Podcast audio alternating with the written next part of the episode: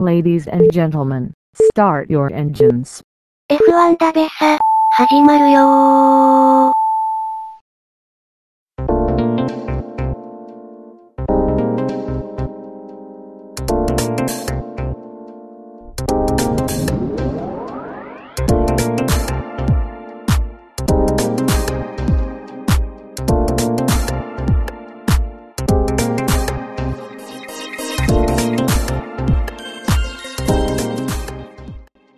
はい、どうも、どんです。えー、このドンがお送りする F1 ダブサは第81回目を迎えました。ありがとうございます。はい。えー、というわけで、えー、開幕戦、そして、えー、第2戦、マレーシアグランプリが終わりました。えー、まあその間ね、F1 ダベサは一応お休みという形にさせていただいたんですけれども、まあその代わりに一応、えー予告していた通り、オーストラリアグランプリの後、そしてマレーシアグランプリの後に、えーニコニコ生放送の方で、えー僕がベラベラ喋らせていただきました。えー一応ですね、えー今年の F1 ダベスターサードシーズンの、まあ、店舗といたしましては、前も言った通り、えーグランプリ後の週末じゃなくて、グランプリ週末の翌月曜日もしくは火曜日あたりに、えー一応ニコニコ動画の方で、そのグランプリに関するお話をさせていただく予定です。ですので、今回のオーストラリアグランプリ、そしてマレーシアグランプリの後、えー月曜日と火曜日に、えーさせて、放送させていただきました。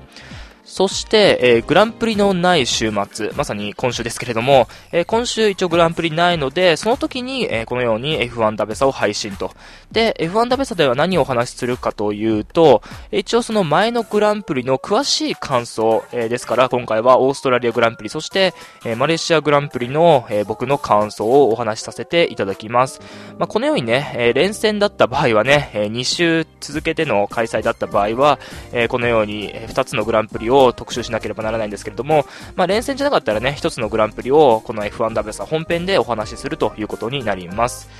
えーそれでですね、えー以前僕が、まあ、この F1 ダベササードシーズンになってね、ちょっと僕が忙しくなるということで、えーちょっと番組の尺をね、えー短くしなければならないという風なことを言ったんですけれど、このようにちょっとね、生放送できるということで、僕もちょっとね、えー編集とかの時間を避けるので、ちょっと時間ができるので、えっ、と、普通にファーストシーズン、セカンドシーズンのようなテンポで、今回 F1 ダベサ、えー喋らせていただきます。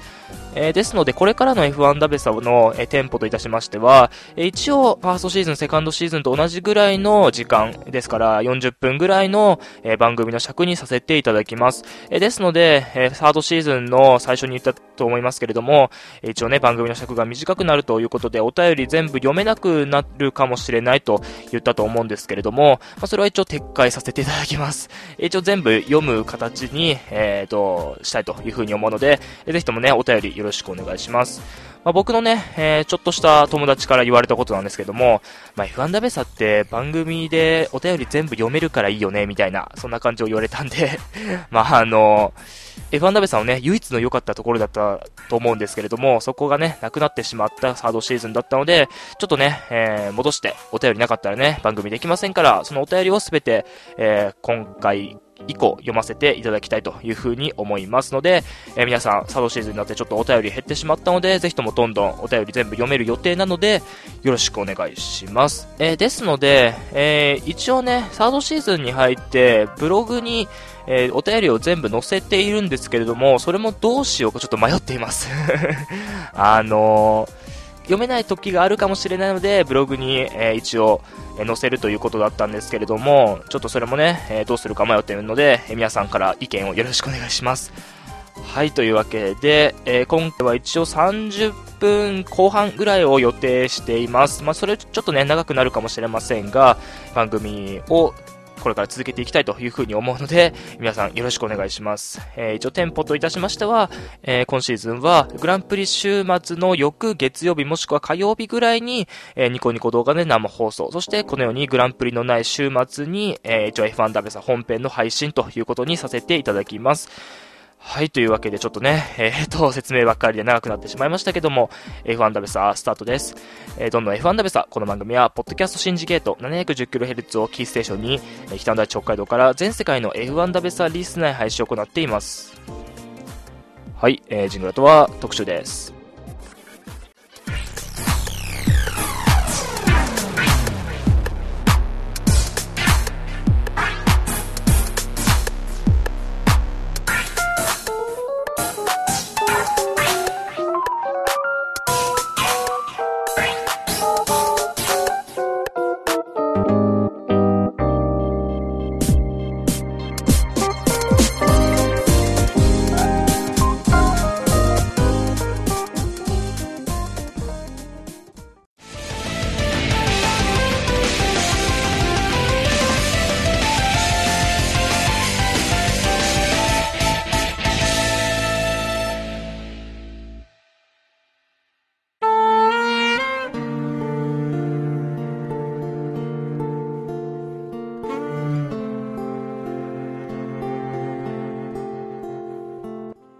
はい、というわけで、えー開幕戦オーストラリアグランプリ、そして、えー第2戦マレーシアグランプリのお話をしたいというふうに思います。えーまずはですね、え開幕戦オーストラリアグランプリのお話をしたいというふうに思います。え開幕戦オーストラリアグランプリ、え優勝したのはロータスのキミ・ライコネンさんという方でした。はい。えー復帰2勝目ですね。えー去年のアブダビグランプリで一応優勝して、え2勝目が今回のオーストラリアグランプリだったということで、なんかね、え強いライコネンさんが戻ってきたという感じだったと思います。なんかね、こう、ライコネンが勝つとやっぱり表彰台のね、えっと、あの、シャンパンファイトのところの、えーシーンをね、注目される方も多いかもしれませんけども、今回もね、えーっと、先に飲んだライコネンさんでした。はい。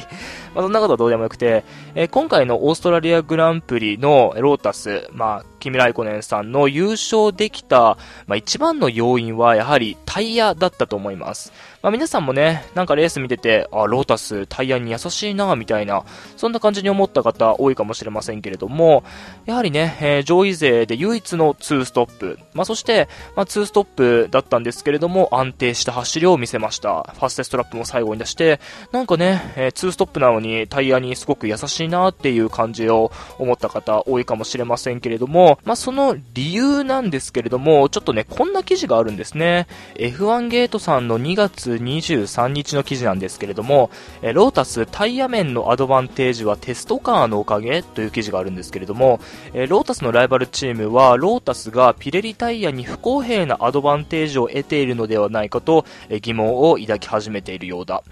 えー今シーズンピレリはピットストップの増加を狙った新しいコンパウンドを用意したが F1 オーストラリアグランプリではキミライコネンが2ストップ作戦を決め優勝を果たした、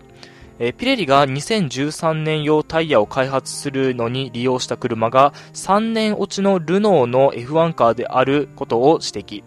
えーチーム名こそ変わっているがその車を設計したのがエンストンのチームであることに変わりはないということで、まあ、要するに、えー今年のピレリタイヤを作るにあたって、えーまあ、普通にね、ピレリタイヤを装着させて F1 タイヤを走らせるテストをもちろんね、ピレリは、ピレリ側はしたと思うんですけれども、その走らせるのに、えー使った車が3年前のルノー、まあ、今の旧ロータスですね、のマシンを使ったということなんですね。ですから、他のチームは、ロータス、ピレリのね、えー情報いっぱい持ってんじゃねって、それは不公平じゃねみたいなことを他のチームが言っているということなんですけれども、あのどうなんですかね。あのこれはまあ多少なりとは持ってると思うんですよ。まあもちろんね、ルノーのマシンを使ってるですから、ちょっとは持ってると思うんですけども、まあピレリ側はね、そんな不公平なことするかって、ピレリ側が多分ストップすると思うんですよ。ピレリ側が、やはりね、あの、そんな不公平になることはしないと。まあ、そんな不公平なことするんだったら新しいコンバウンドで作んないと思うんですよ。ですから、ロータスに、えー情報を渡しているってことはおそらくないと思うんですけどもね、どうなんでしょうか。まあ、それはね、全く裏のことなんで、まあ、ロータス関係者、ピレリ関係者がね、周りにいなきゃわかんないことなんですけれども、あの、まあ、ちょっと話は変わるんですけども、この新しいコンパウンドっていうのが僕はね、あんまり良くないと思うんですけども、あの、僕個人的な意見ですよ。僕個人的な意見なんで、まあ、皆さん参考にしてほしくないんですけども、あの2011年から一応ね、ピレリタイヤということになって、まあ、ピレリのね、あの F1 に参戦するモットーは、やはりこのタイヤからエンターテインメント性を生み出すみたいな、そんな感じだと思うんですけども、まあ、これ以前の放送でも言ったことなんですが、あの、僕あんまり賛成じゃないんですよ。あの、やはり F1 っていうのはマシンの性能、そしてドライバーの腕でちゃんと決めてほしいんですよ。タイヤ交換のタイミングがずれただけで、その順位を落とすとかね、まあそれも戦略のうちだと思うんですけれども、やっぱりそういうことで順位を操作してほしくないなっていう思いがあるんですよ。やっぱりこのドライバーの腕、そしてマシンの腕というところで、あの、頑張ってほしいなっていう思いがあるんですよ。ですから、今年もね、ピット回数多くして、え戦略のね、幅を広げるって、まあ、これはね、下位チームにとってはね、嬉しいことだと思うんですけれども、やはりね、あの、マシンの性能、そしてドライバーの腕だけで、F1 カーは、走ってほしいなっていう風に思うんですね。はい。というわけで、えー今回のロータス、まあ、タイヤの面ではね、すごく良かったと。まあ、2ストップなのにファーストストラップということで、すごいんですよ、ライコネンさん。はい。まあ、だからね、ま、この異常な速さを見れば、ライバルチームもね、えー疑問を抱くのも普通かなという風に思います。まあ、次のね、マレーシアグランプリでは、まあ、タイヤの面では普通に、えー、ロータスのアドバンテージはなかったように見えたんですけれども、まあ、今シーズンが進むにつれて、ロータスのタイヤの面、どうなるか注目です。はい、というわけで、えー、っと、最初のお話、ロータスに関するお話でした。えー、ジングラートはマレーシアグランプリのお話をしたいというふうに思います。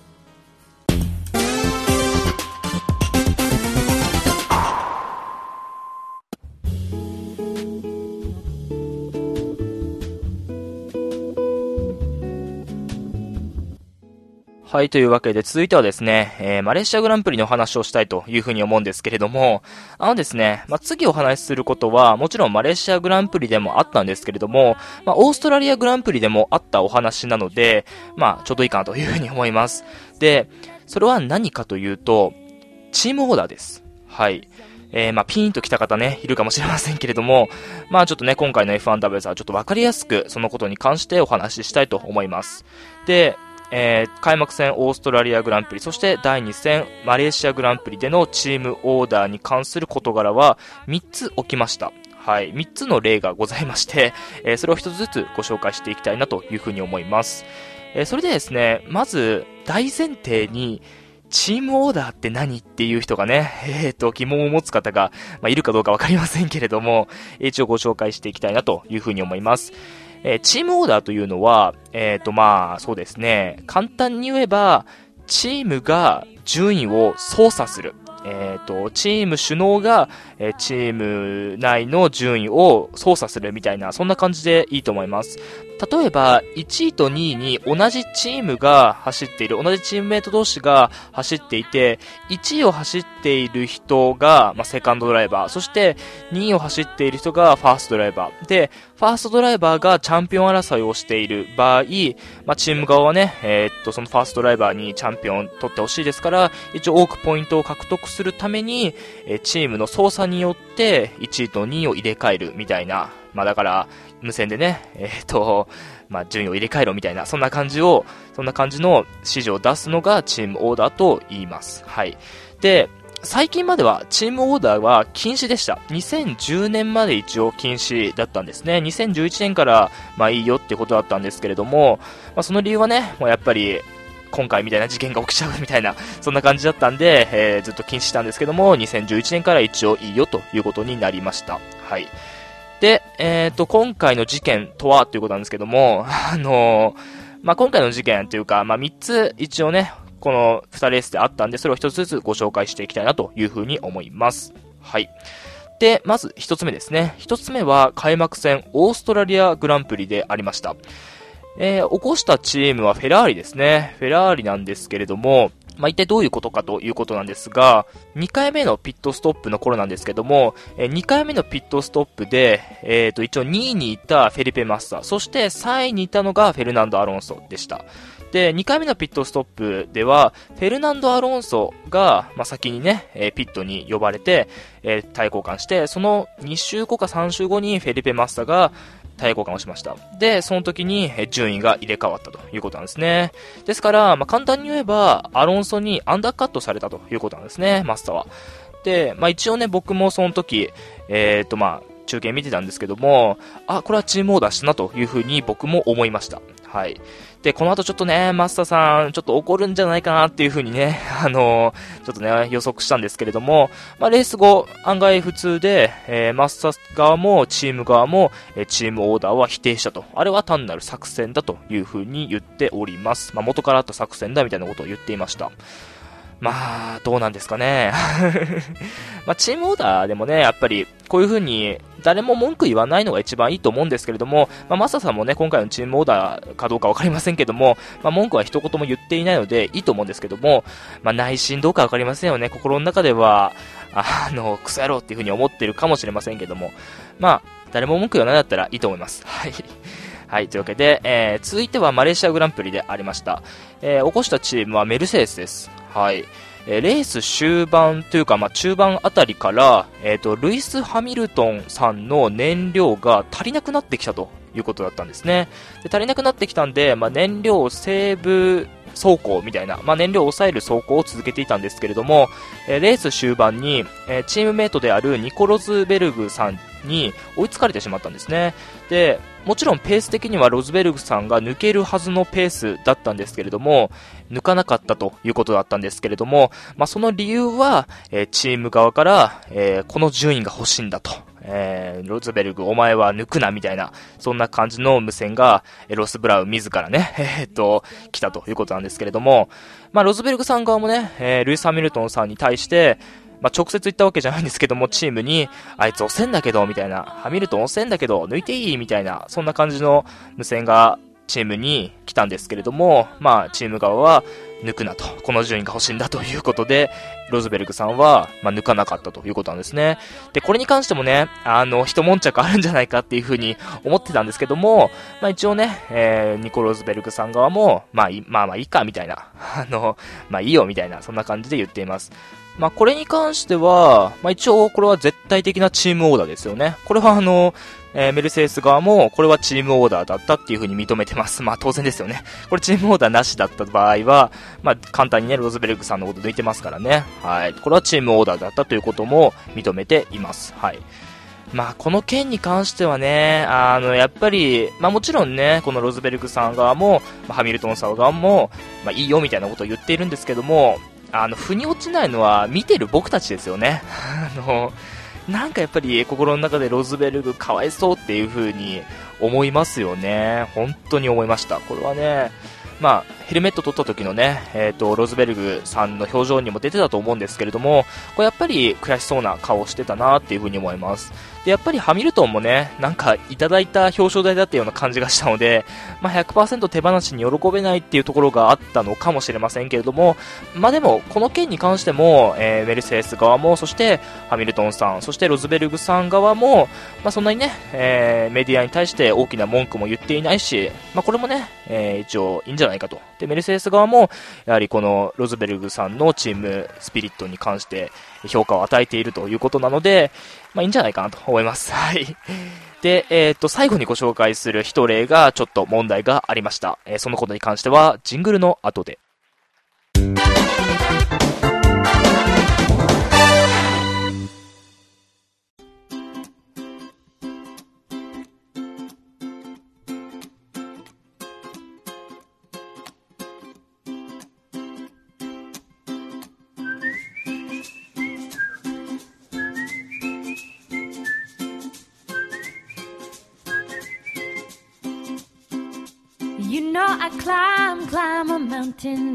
I'd walk for miles.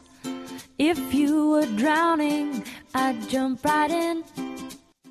はい、というわけで最後のチームオーダーに関する話題です。あのですね、先ほどのフェラーリとメルセデスのことに関しては、まあ、レース終わった直後ぐらいにね、えー、と話題になって、まあ、その後はそんなに話題にされなかったことなんですけれども、まあ、次ご紹介するものは、まあ、レースが終わった今でも、まあ、一週間経った今でも、まあ、ちょくちょく話題になってる話題です。話題になってる話題って変だな。話題になってるものです。やっぱりね、一番今回のチームオーダーに関する事件の中ですごく印象的に残った事件なので、まあ今でもね、かなり、えー、いろんなところで取り上げられています。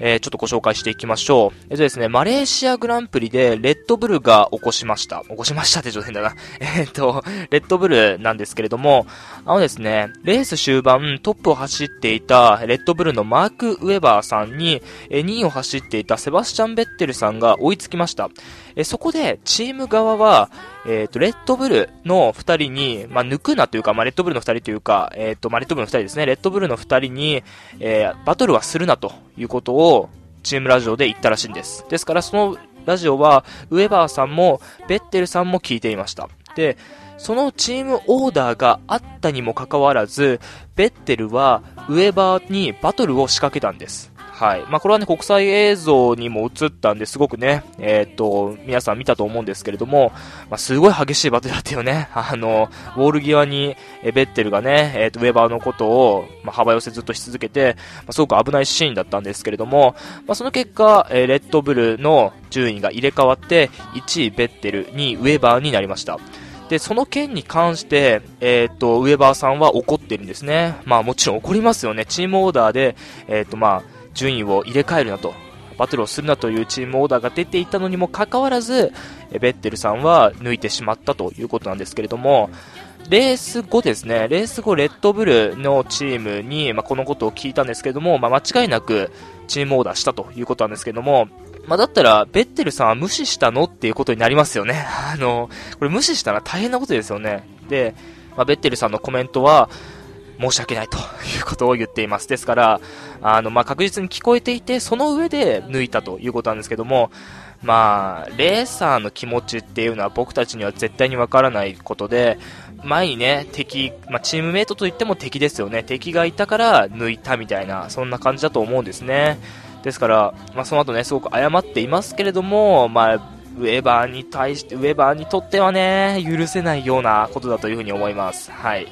で、まあ、このことに関してね、まあ、もちろんマーク・エバーさんも怒っていますし、レッドブルチーム側も怒っています。はい。まあもちろんそうですよね。チームオーダー無視しましたからね。まあそんな奴は、えチームに置いていけないみたいな、そんな風に思っているのかもしれません。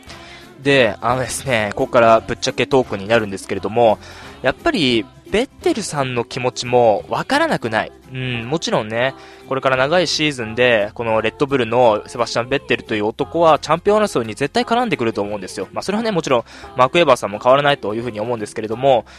まあ、ベッテルの気持ちとすれば、あの、チャンピオン争いをする上で、これやっぱりね、あの、1位と2位では7ポイント違いますから。で、この7ポイントがあればなければっていう風に、やっぱ思うと思うんですよ。あのシーズン終盤ね。あの、去年みたいにね、あの、僅差なチャンピオン争いだった場合、この7ポイントがあればという風なことで後悔したくない。まあ、それはね、もちろんそうだと思うんですよ。ですから、1グランプリ1グランプリ、えー、1ポイントでも多くポイントを稼ぎたいという思いがあっての、多分、おそらく、ウェーバーさんのオーバーテイクにつながったというふうに思うんですけれども、これやっぱりね、チームオーダーって僕はあんま賛成ではないですね。はい。ま、もちろんね、今回の例で、チーム同士じゃなければこんな問題はもちろんね、なかったと思います。まあ、クリーンなバトルで面白いバトルだったっていう風に、えー、そのレース後ね、なると思うんですけども、まあ、これがチーム同士で、なおかつチームオーダーが出されてたっていうことで、まあ、いろんなね、話題になってるので、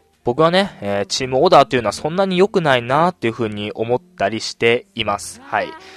まあ、今回のね、えー、レースを見てつくづくそう思いました。はい。やっぱりね、まあ、いろんなとこでね、F1 はチームスポーツだっていう風に言っているんですけれども、まあ、それはもちろんね、えっ、ー、と、F1 カー1台を走らせるのはドライバー1人じゃない。それは分かっています。あの、チームには何百人のね、メカニックがいて、チームを支えている人は何千人といるわけで、その一人一人がね、えー、いると。で、それ全員でチームだという風に言っているんですけれども、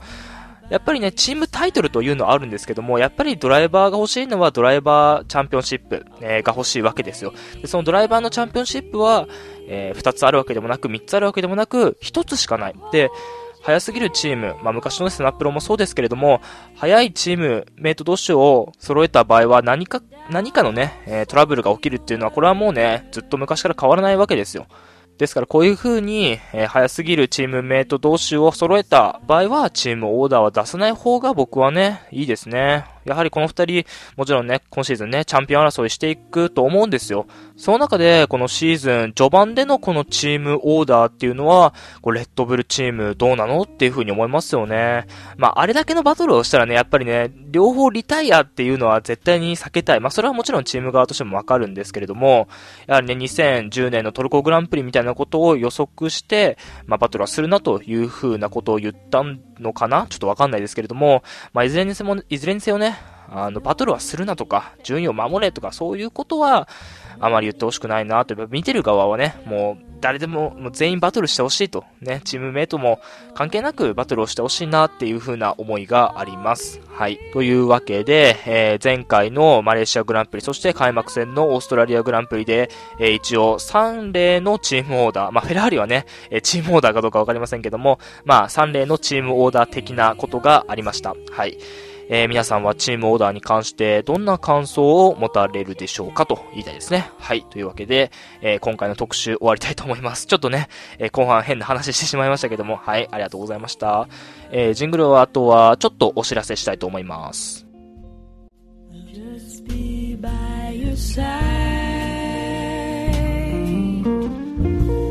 I'll kiss away your tears.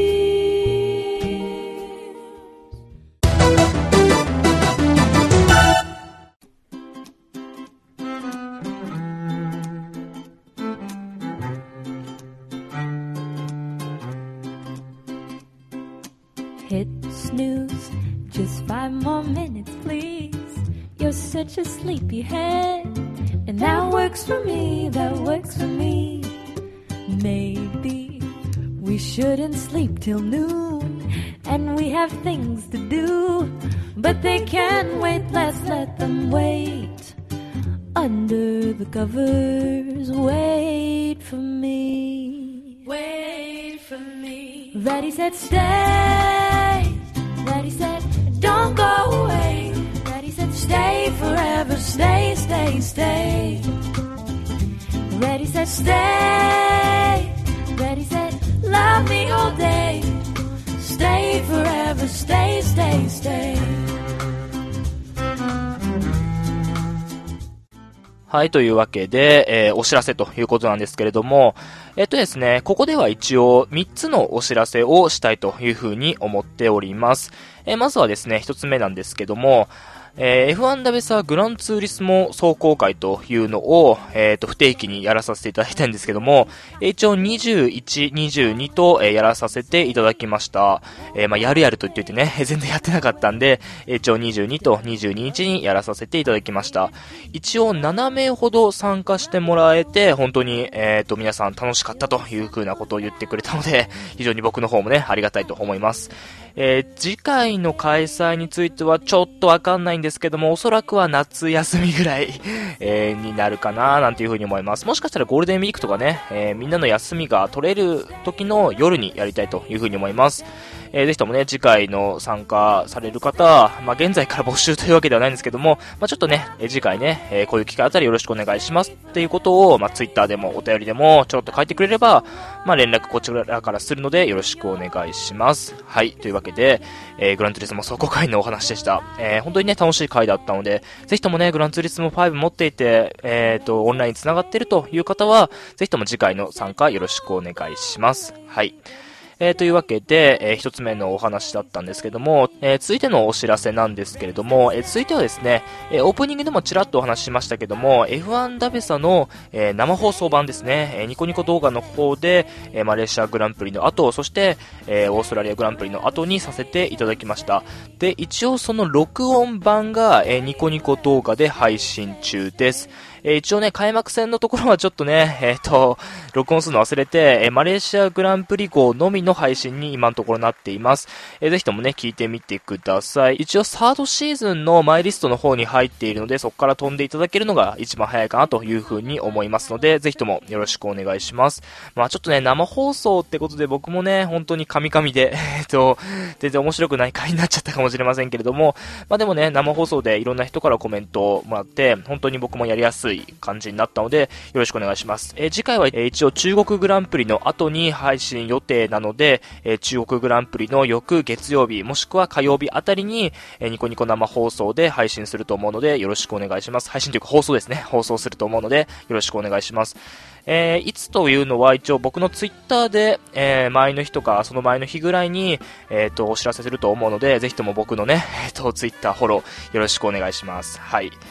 えーというわけで、えーこれが二つ目のお知らせでした。で、最後のお知らせが一番大事なんですけれども、えーまあ、いつも言ってることかもしれませんけども、本当にお便りよろしくお願いします。えっ、と、セカンドシーズンの頃はね、あのーいっぱいもらったっていう過去にね、しがみつきたい僕の思いがあるんですけれども、本当にお便りよろしくお願いします。えー初めての方は、まあ、シーズン中なので、まあ、その前のグランプリの感想などを送っていただければ送りやすいかなというふうに思います。で、まあ、グランプリの感想あんまりないよっていう方ももちろんいると思うんで、えその時は初めての方は、え僕私の F1 観戦デビューということで、えいつから F1 を観戦してんのか、そしてどういうきっかけで F1 を見始めたのかとか、そんなことを、えお便りに書いていただければいいかなと思います。で、オープニングでも言った通り、えっ、と、僕はね、サードシーズン、ちょっとね、お便りあんまりご紹介できなくなるかもしれませんっていう風にお知らせ前にしたんですけれども、えー撤回します。えーファーストシーズン、セカンドシーズンのように、えー一応全部お便りご紹介する予定なので、よろしくお願いします。はい、というわけで、えーこの流れでちょっとね、えーお、お便りご紹介したいと思います。あのですね、やっぱり、えー生放送の後なのであまりお便り来てないんで、えっ、と、一つね、しか来ていないんですけども、ご紹介したいというふうに思います。はい、こちらですね。大分県にお住まいの、えー、ダベサネーム、フェラーリ F430 さんです。ありがとうございます。えこんにちは。はい、こんにちは。えー3月12日に小林カムイのフェラーリ入りが発表されましたね。そうですね。えーもしかすると来年、まさかアロンソが移籍するのでしょうか。それに今シーズン中でもマッサやアロンソに何かあれば走れたり、まあ人の不運は期待したくないですが、えでもやっぱり少し期待です。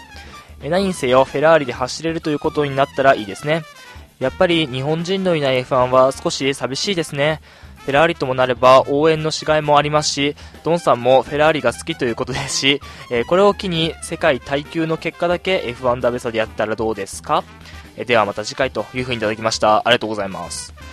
そうですね。あのまあ、このフェラーリの件に関しては、あのドメニカリさんが言ってたかどうかわかりませんけども、この F1 とは全く関係のないみたいなことを言ってるんですよ。あのまあ、一応ね、カメイが契約したのはスクーデリア・フェラーリっていう、あの、正真正銘 F1 のチームなんです。はい。ですから、まあ、全く関係ないってことはないんですけれども、将来的にカムイをフェラーリドライバーのね、F1 のね、ドライバーとして乗せることはほとんどないというふうに、どっかのメディアで見たんですけれども、まあ、それはね、まあ、今現在の話ということで、えー、まあ、将来的にね、フェラーリのテストドライバーになって、えーフェラーリで乗るということもね、全然あると思うんで、ぜひとも小林亀さんには頑張ってほしいなと思います。はい。で、えーこの世界耐久の結果だけ F1 ダベサでやったらどうですってことなんですけれども、うん。あのですね、どうですかね。あのまあ、小林亀さんのなんか表彰台に上がったみたいな、そういう結果だったら、えー、まあ、お知らせしようかなと思うんですけども、すべての結果をね、あの、お知らせするっていうのはちょっとね。てか、世界耐久って、どっかで放送してくれてるんですか？ストリーミングサービスなんかあるんですか？どっかで。あの、公式サイトでやっているっていう噂をなんか聞いたことがあるようなないような気がするんで、えーそこら辺わかる人ちょっとね、えっ、と、お便りよろしくお願いします。えーグーレと言わずによろしくお願いします。はい。というわけで、えーフェラーリ F4303 ありがとうございました。えー本当にお便り皆さんから募集中です。F1 ダベサへのお便りは専用のお便りフォームがあるのでそこからよろしくお願いします。えー F1 ダベサの配信用ブログの方に行けば、えーお便りフォームへのバナーが貼ってあるのでそこから飛んでいただければ一番早いかなというふうに思います。で、まあいろんなところで聞いてると思いますけれども、そこには絶対にお便りフォームへの URL があると思うんでそこから送ってください。よろしくお願いします。えー番組ハッシュタグは、シャープ F ダベ、シャープ F ダベ、シャープ FDABE、FDABE で送ってください。140文字以内のものだったら Twitter でもお待ちしているので、よろしくお願いします。はい。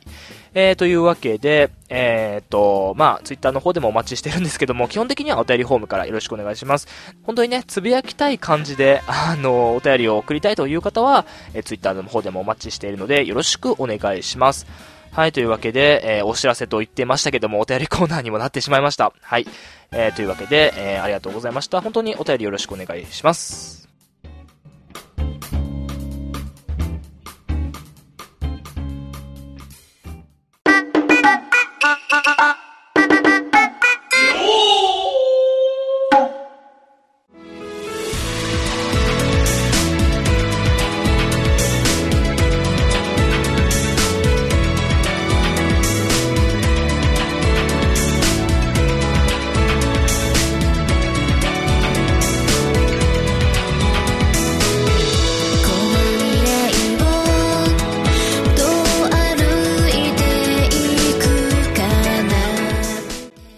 はい、エンディングです。えー今回も F1 ダベサご愛聴ありがとうございました。はい、というわけで、えー一応今週グランプリのない週末ということで、F1 ダベサ配信させていただきました。誠にありがとうございます。え一応来週もグランプリのない週末ということで、F1 ダベサ配信予定なので、よろしくお願いします。はい。で、えー再来週は一応中国グランプリになるので、えーと、F1 ダベサはお休み。その代わりに F1 ダベサ生ということで、ニコニコ動画で、えー配信させていただきます。一応中国グランプリの後月曜日、もしくは火曜日あたりに配信ということになります。えー詳しいことは僕のツイッターでお知らせするというふうに思うので、よろしくお願いします。で、えー一応、ニコニコ動画の方に F1 ダベサのコミュニティがあるので、F1 ダベサコミュニティということでやっているので、えー登録よろしくお願いします。はい。いや、本当にね、オープニングとエンディングはこんなお知らせばっかりで、誠に申し訳ありません。で、まあ一応ね、来週も配信あるので、中国グランプリの予習的なのは来週させていただきます。よろしくお願いします。でね、あの、生放送一応2回やらさせていただいたんですけれども、やっぱり生放送っていいね。やはりこういう風にね、あの、編集するね、手間が省けるっていうのももちろんあるんですけれども、やっぱり生放送にすることによって、まあ、特にニコニコ生放送では、コメント、視聴者からのコメントが、えーできるということで、それを生でね、僕が、えーまあ、反応することができるということで、まあ、この視聴者との会話的な感じでできるというのがすごくね、僕の中でも魅力で、こう、非常にね、リスナーさんの方、優しいリスナーさんから、こう、コメントいっぱいもらってね、非常にありがたいというふうに思っております。えー次回中国グランプリの方も皆さん、えー聞いてみてください。よろしくお願いします。で、まあ、聞いてくれるんだったら、コメントもよろしくお願いします。はい。えー、というわけで、えー次回中国グランプリ号で生放送お会いしましょうということですね。はい。まあ、その前にね、え来週 F1 ダブス配信なのでよろしくお願いします。はい、というわけで、えー、ちょっとね、エンディング F1 に関するお知らせが全くなかったので、えーちょっとね、えーっと、チャンピオン争い、今のところどうなっているのかということをお話ししたいと思います。え一応今のところトップに立っているのが、えーセバスチャン・ベッテルさんですね。えセバスチャン・ベッテルさん40ポイントで、えトップに立っています。で、後を追いかけるのが、えロータス、キミライコネン、そして3番手がウェーバー、えー4番手ハミルトン、5番手マッサとついていきます。で、一番驚きなのが、えー12位ペレス、13位バトンと いうことで、あの、マクラーレン勢がなんと12位、13位ということで、えー開幕スタートダッシュ失敗ということですね。えーぜひともね、マクラーレンの快進撃頑張ってほしいなというふうに思います。はい、というわけで、えーエンディングちょっとね、えっと、ぐだぐだになってしまいましたけども、えー今回も F1 ダブスご愛聴ありがとうございました。いや、本当にね、えーと、お便りよろしくお願いします。送ったら確実に読まれる番組 F1 ダブスということなので、ちょっといやらしいですけども、はい、お便りよろしくお願いします。はい、というわけで、えー今回も F1 ダブスご愛聴ありがとうございました。では、さよなら。